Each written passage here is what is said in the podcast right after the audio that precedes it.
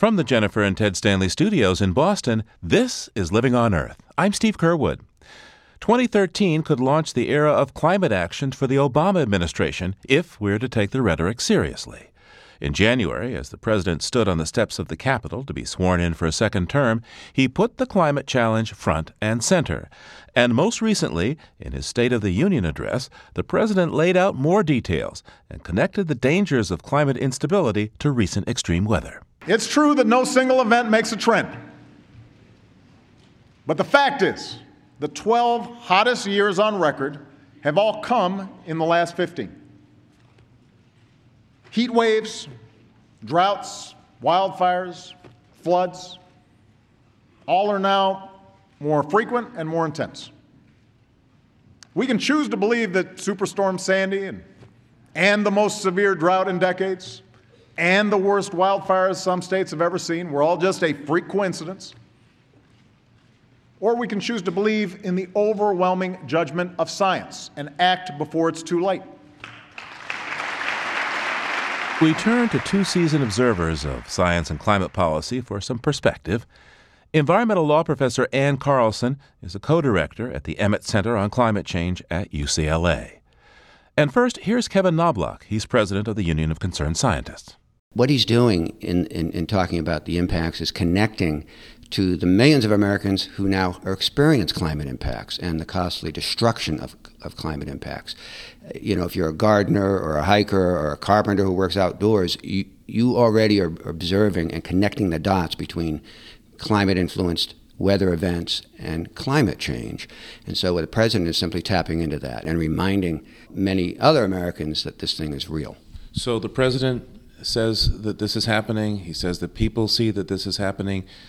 Realistically, is there any chance of Congress getting together and saying that this is happening and that action uh, should happen now based on the science?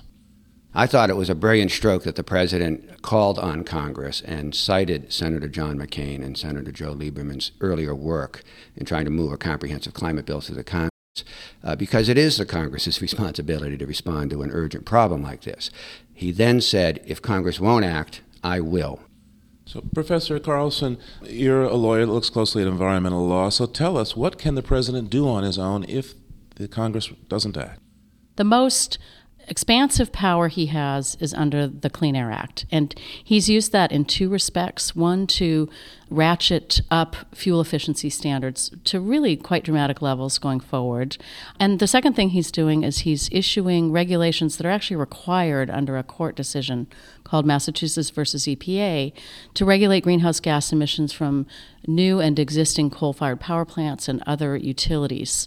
He's also got power to, for example, use his procurement power to have his agencies purchasing green vehicles, um, to get the Defense Department, as it already has, focused on the development of renewable power. He's done a fair amount on federal lands in getting the siting of renewable facilities to produce renewable energy through more quickly. So he's not only already done a lot, but continues to have a fair amount of power. I noted that in his speech he certainly suggested he would continue to push renewable energy uh, to keep up with China, among other things.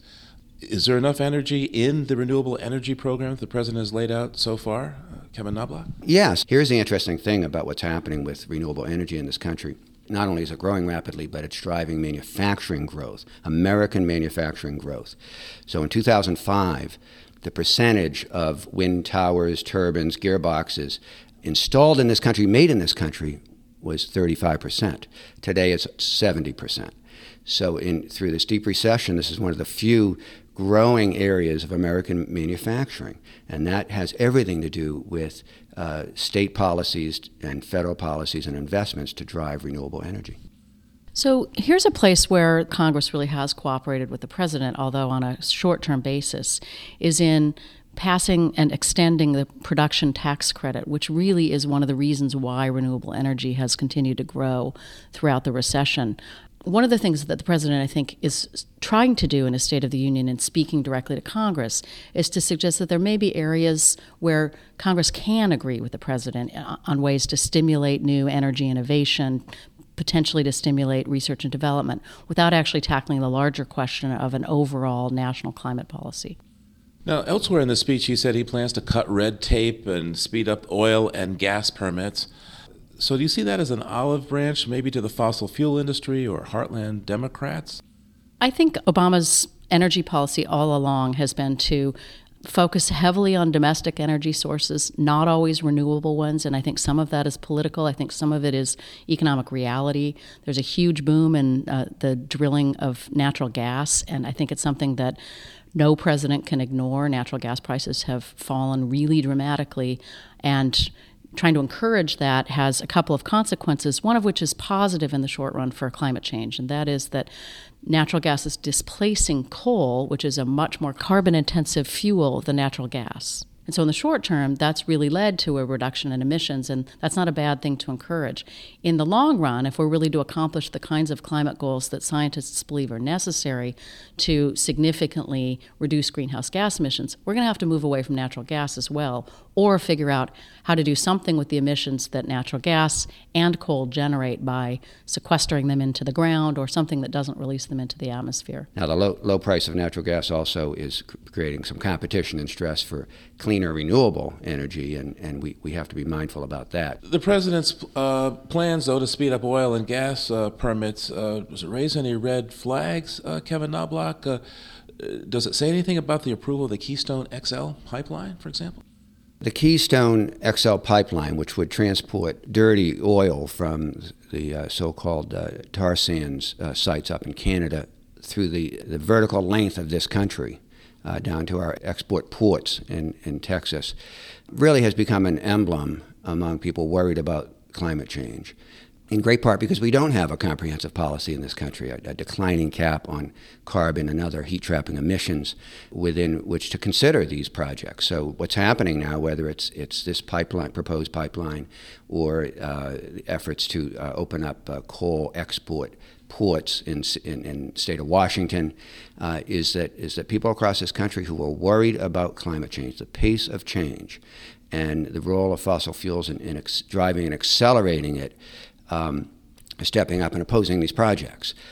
Our sense is that that we, we need to get a comprehensive policy in place that rapidly drives down greenhouse gas emissions and gives us a fighting chance to hold off catastrophic changes. Until then, there's likely to be a pitched battle over every major pipeline or coal export that becomes a symbol of us turning a blind eye to what the burning of fossil fuels is doing to the ability of this planet to sustain life. Professor? So I think the Keystone XL question raises a really important question that is mostly avoided in the State of the Union, but I think we're really going to need to focus on as well, and that is that the United States can't go it alone on reducing greenhouse gas emissions. And as we do things like focus on domestic natural gas, uh, the rest of the world is still heavily dependent upon coal, and in fact, things like ports that Kevin mentioned to export coal simply mean that we could shift a lot of the emissions away from the domestic economy and um, to the global economy. And one of the problems of that is that overall our greenhouse gas emissions aren't reduced. So, one of the really interesting and important questions will be the degree to which Secretary of State Kerry, for example, makes the uh, goal of reducing international global emissions central to his mission diplomatically. So the president proposed to use um, federal oil and gas revenues to fund what he calls an energy security trust, and he said that this would drive research and uh, shift our cars and trucks off of oil for good. Let's hear a bit of that tape. Tonight, I propose we use some of our oil and gas revenues to fund an energy security trust that will drive new research and technology to shift our cars and trucks off oil for good. If a nonpartisan coalition of CEOs and retired generals and admirals can get behind this idea, then so can we. Let's take their advice and free our families and businesses from the painful spikes in gas prices we put up with for far too long. It's a powerful vision. It's, it's really the kind of presidential leadership that you look to a president for to set a, a, an ambitious long term vision that helps solve a range of problems. The, uh, the trust fund is, is an intriguing idea. It would create revenues for research on hydrogen fuel cell and battery electric vehicles, along with low carbon biofuels uh, and so on. It's, it's a little bit of a mixed signal to uh, draw the revenues from oil and gas drilling on public lands, but uh, there may actually be uh, an exquisite partnership there. I think one of the things that might be a place where you can get bipartisan agreement is to fund research into technology and in- innovation. Uh, that seems to be less controversial than, for example, regulating carbon emissions or putting a price on carbon by imposing either a tax or a cap and trade scheme. So I think that this is an, a place where maybe he can get some bipartisan agreement. I don't know whether he'll get it out of those particular revenues. I would also add that I think the push to move our automobile fleet away from conventional gasoline and to electricity and to other fuels that do not emit carbon is an absolutely necessary move if we're to reduce our carbon emissions in the way that scientists think we need to over the course of the next 30 or 40 years. It's a long term strategy, but it's a strategy we've got to begin now. The president, to do all this, needs a team most of his green team has left. He, uh, Secretary of Energy is moving on, Secretary of the Interior, the Administrator of the EPA, um, the leader of the National Oceanic and Atmospheric Administration. Uh, all these folks uh, have left the administration. Why do you think such a turnover um, in the green team for the president if he's making such a new commitment here?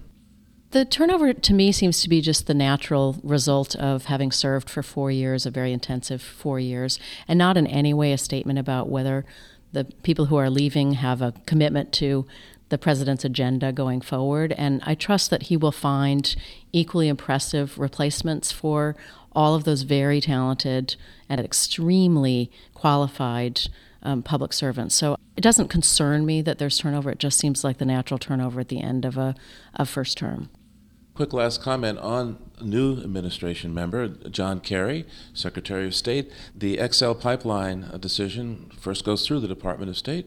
Uh, as a senator, uh, John Kerry sponsored uh, really strong legislation, didn't pass on climate. How do you think having Mr. Kerry at State is going to affect something like the pipeline decision? Kevin Knobloch? There's been no stronger leader on climate action in the Congress than Senator Kerry. I think we should have every reason to expect he'll bring that leadership into his role as, as, Secretary of State. The most important thing is that the, the environmental impact assessment that State Department is, is conducting on the uh, Keystone Pipeline take into account climate change and climate impacts. Uh, any serious environmental assessment of climate impacts of this pipeline will show that it would have a very significant harm. The only thing that I would add is that the Secretary of State is going to play a key role in upcoming negotiations to try to extend the Kyoto Protocol and to get the international community really committed to reducing greenhouse gas emissions. And I think the signal it sends to have somebody who is such a strong senator on climate now leading the State Department is really, really important. And he's got an opportunity here to signal to the rest of the world that the United States is serious about reducing its own emissions and to getting the global community to follow suit. Kevin Knobloch is president of the Union of Concerned Scientists, and Ann Carlson is professor of environmental law at UCLA. Thank you both. Thank you so much. Thank you, Steve.